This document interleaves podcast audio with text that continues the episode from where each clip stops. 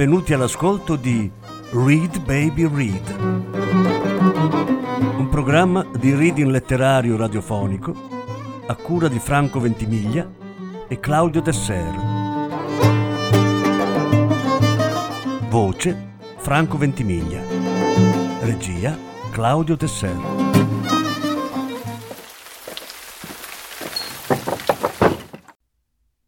Alberto Fragomeni Dettagli inutili. Lettura in più parti. Terza parte. Matto, matto, matto, matto. Da bambino avevo un amico con una sorella gravemente handicappata. Andavo spesso nella loro piccola ma accogliente casa e le nostre famiglie si frequentavano con una certa regolarità. Durante i lunghi pomeriggi passati a giocare da loro, presto notai che per apostrofarsi a vicenda usavano di frequente parole come mongolo, mongolino, spastico, eccetera. Qualche anno dopo, da adolescente, strinsi amicizia con un ragazzo il cui padre era eroinomane. Una delle offese più comuni che ci scambiavamo all'interno della compagnia, quasi mai con un reale desiderio di offendere, era proprio fattone, o ancora più gergale pettone. Quando poi impazzii, una volta passato il periodo peggiore e presa un po' di distanza dalla malattia, iniziai a usare con grande facilità il termine matto, riferito sia a me che ad altri. Con un amico in particolare ci divertivamo ad analizzare la follia dei nostri conoscenti e a sviscerarne cause, sintomi e conseguenze. Tutti erano pazzi, tutti avevano la loro malattia mentale ne fossero consapevoli o meno. Ora non faccio più questo gioco. I matti sono solo quelli della psichiatria. E seppure uno è totalmente fuori di testa, finché riesce a mantenere un lavoro, una famiglia e una casa, per quel che mi riguarda sta benissimo. Infatti, riguardo alla follia, ci sono due cose che vanno bene. Sembrare pazzo, ma in realtà non esserlo, oppure non sembrare pazzo, pur essendolo in realtà. Nel primo caso puoi godere della reputazione di persona eccentrica, divertente e creativa. Nel secondo puoi mantenere un'apparenza e tirare avanti finché dura, magari per tutta la vita. Ciò che invece non va bene è sembrare matto e allo stesso tempo esserlo. In questo caso sei finito, ridotto ai margini.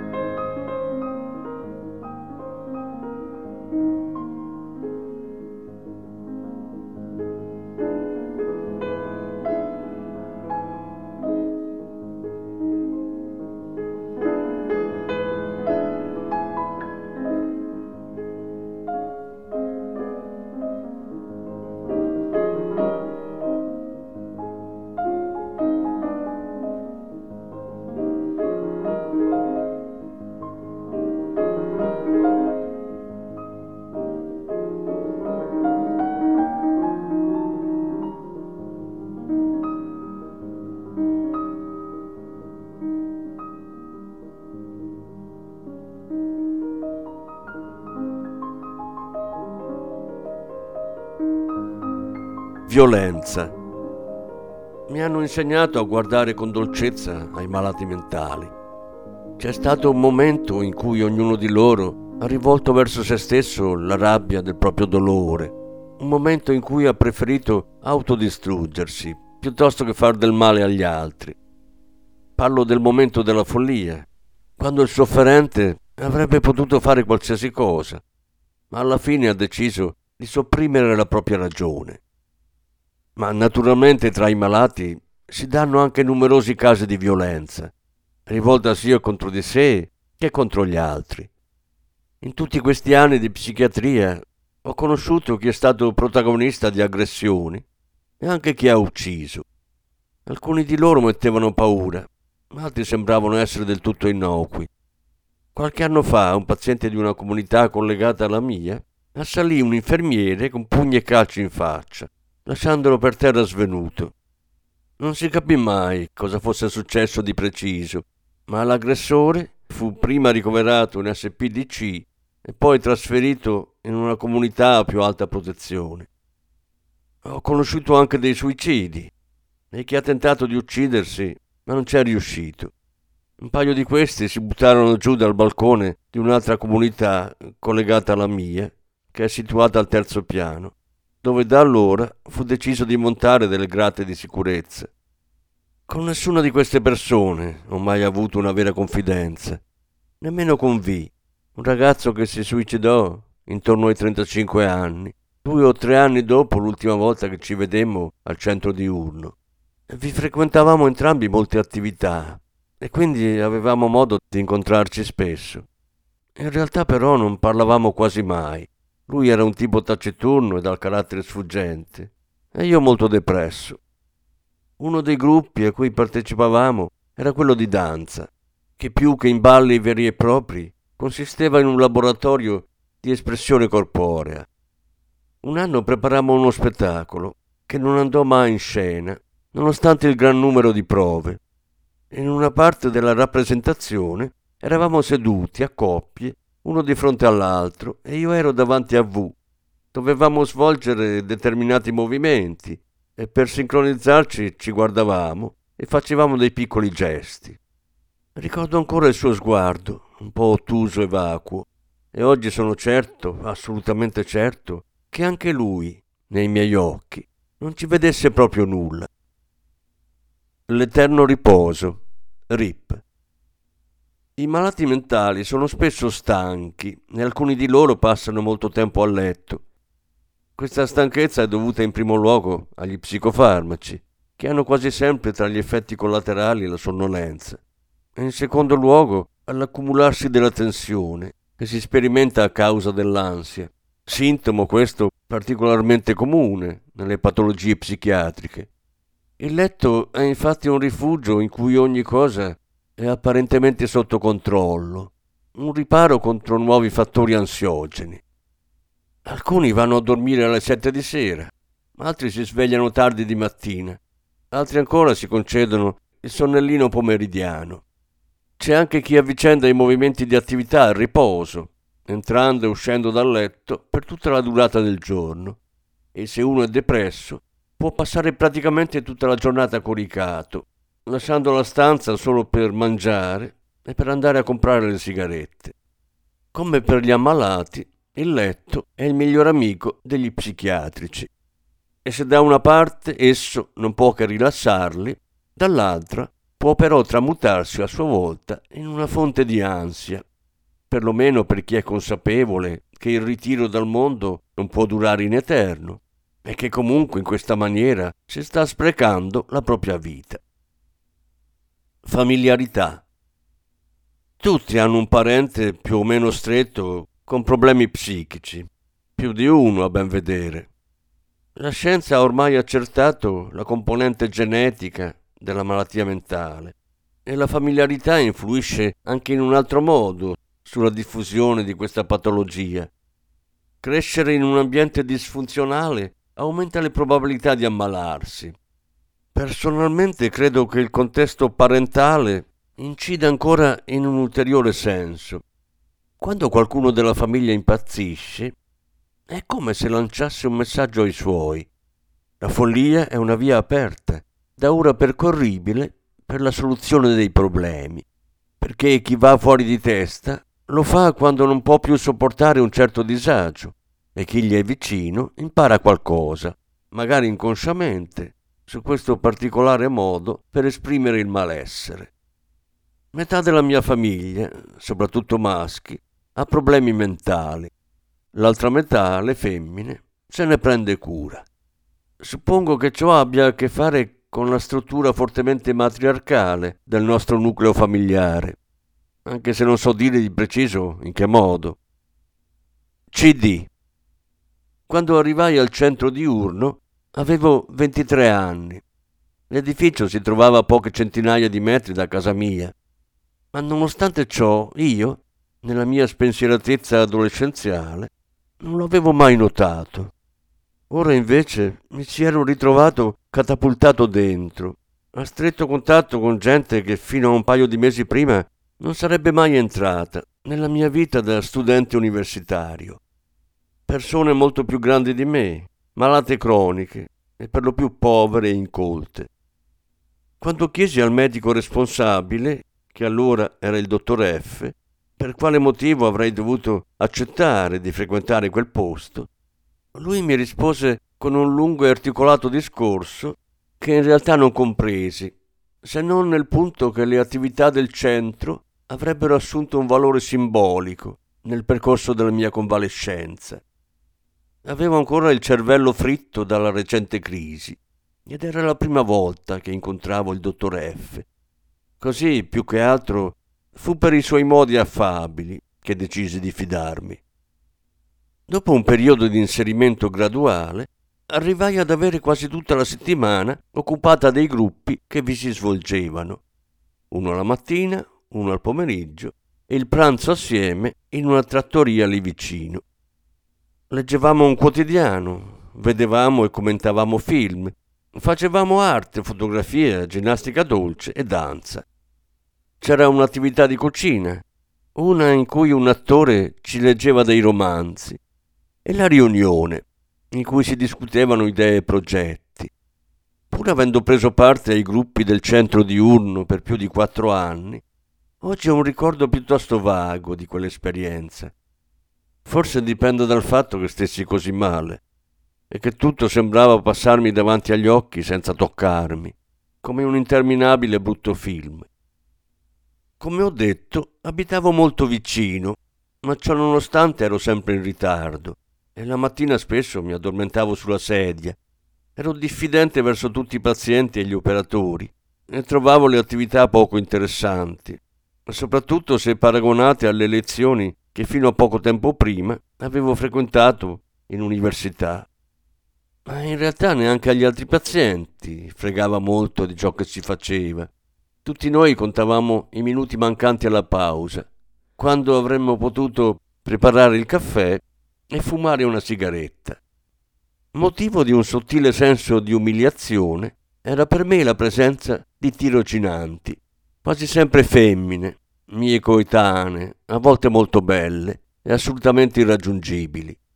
Non solo sapevano della mia malattia, diversamente dalle ragazze che poteva capitarmi di incontrare in un qualsiasi altro contesto, ma era proprio stata la mia malattia a farci conoscere e il contratto da stagiste da loro stipulato con l'ospedale il solo legame possibile tra noi. Questo faceva di me, forse per la prima volta, un diverso. E in effetti eravamo gente strana. C'era una ragazza R che sembrava sempre persa nei suoi pensieri, in cui rimaneva immersa fino a quando all'improvviso, e ancora dimentica di sé, la si sentiva sospirare Boh. Aveva un aspetto piuttosto buffo e io per gioco a un certo punto presi a toccarle i capelli ogni volta che me la trovavo davanti, sadicamente divertito dalla sua reazione infastidita. Ma non ero il solo a trovare R interessante, perché un'altra paziente, piuttosto grave per la verità, durante le riunioni diceva di vederla appesa al lampadario. La terapia Alcuni pazienti sono sensibilissimi ai farmaci e dipendono da essi come da una droga. In questi casi i colloqui coi medici sono per lo più volti a stabilirne tipo e dosaggio, al fine di arrivare alla ricetta perfetta. A causa degli effetti collaterali, gli incontri spesso si tramutano in una lotta, la guerra del milligrammo. Personalmente non do molta importanza alla farmacoterapia, a dispetto del fatto che anch'io abbia dovuto fare i conti con gli effetti indesiderati.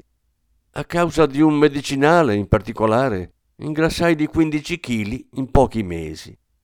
Ma è un'altra, la caratteristica più intrigante riportata nel libretto informativo di questo farmaco, che a tutt'oggi assumo. La possibilità, cito testualmente, di una morte improvvisa inspiegata. Devo dire che, benché si tratti solo di una remota probabilità statistica, sarebbe proprio un bel modo di morire, d'un colpo e senza motivo. Quasi che davvero ci fosse un Dio che ti possa cancellare dall'esistenza come schioccando le dita, così per noia.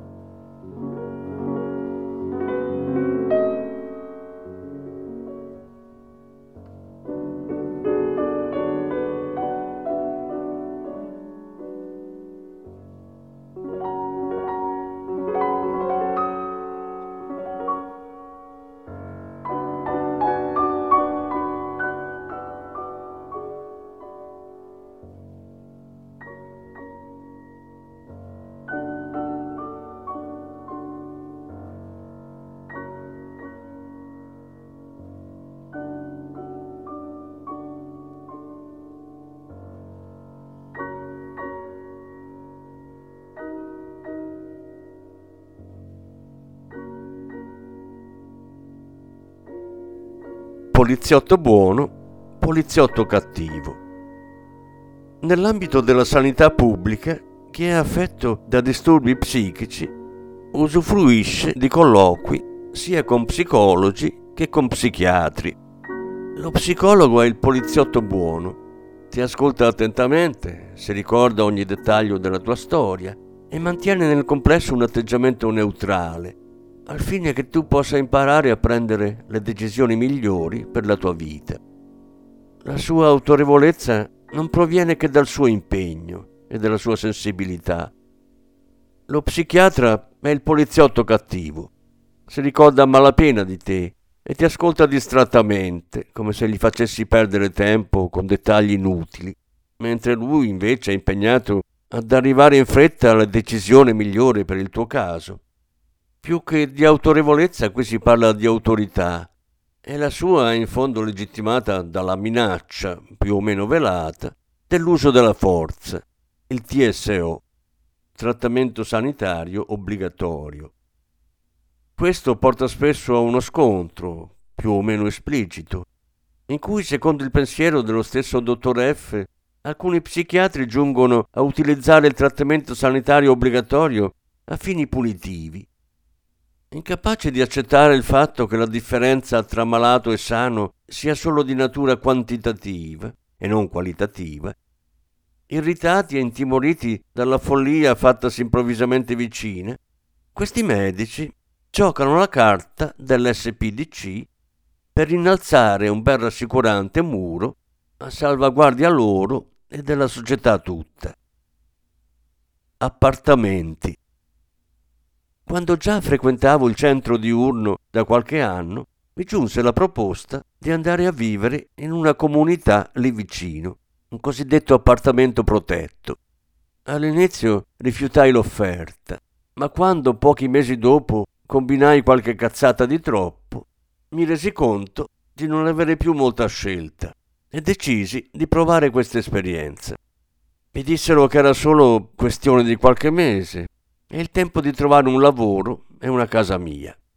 Sono passati più di sette anni e sono ancora qui. Ben presto, infatti, emersero prepotentemente tutte le mie difficoltà esistenziali, l'enorme distanza tra gli stili comportamentali che avevo appreso nella giovinezza e quelli necessari ad avviarmi verso una vita normale. Maturai però questa consapevolezza in modo molto graduale e ci vollero anni e anni prima che mi rendessi conto di quanto fossi incasinato, soprattutto a livello relazionale. E in questo senso la difficile convivenza nell'appartamento mi ha insegnato e cambiato moltissimo.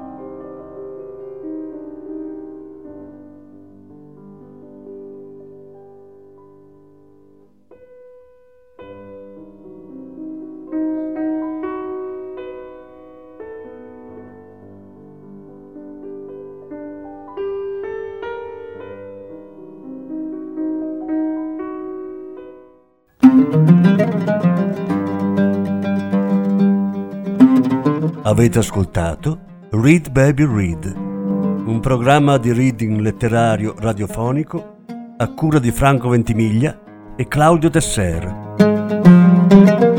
Grazie per l'ascolto, alla prossima settimana. La successiva parte sarà trasmessa la prossima settimana.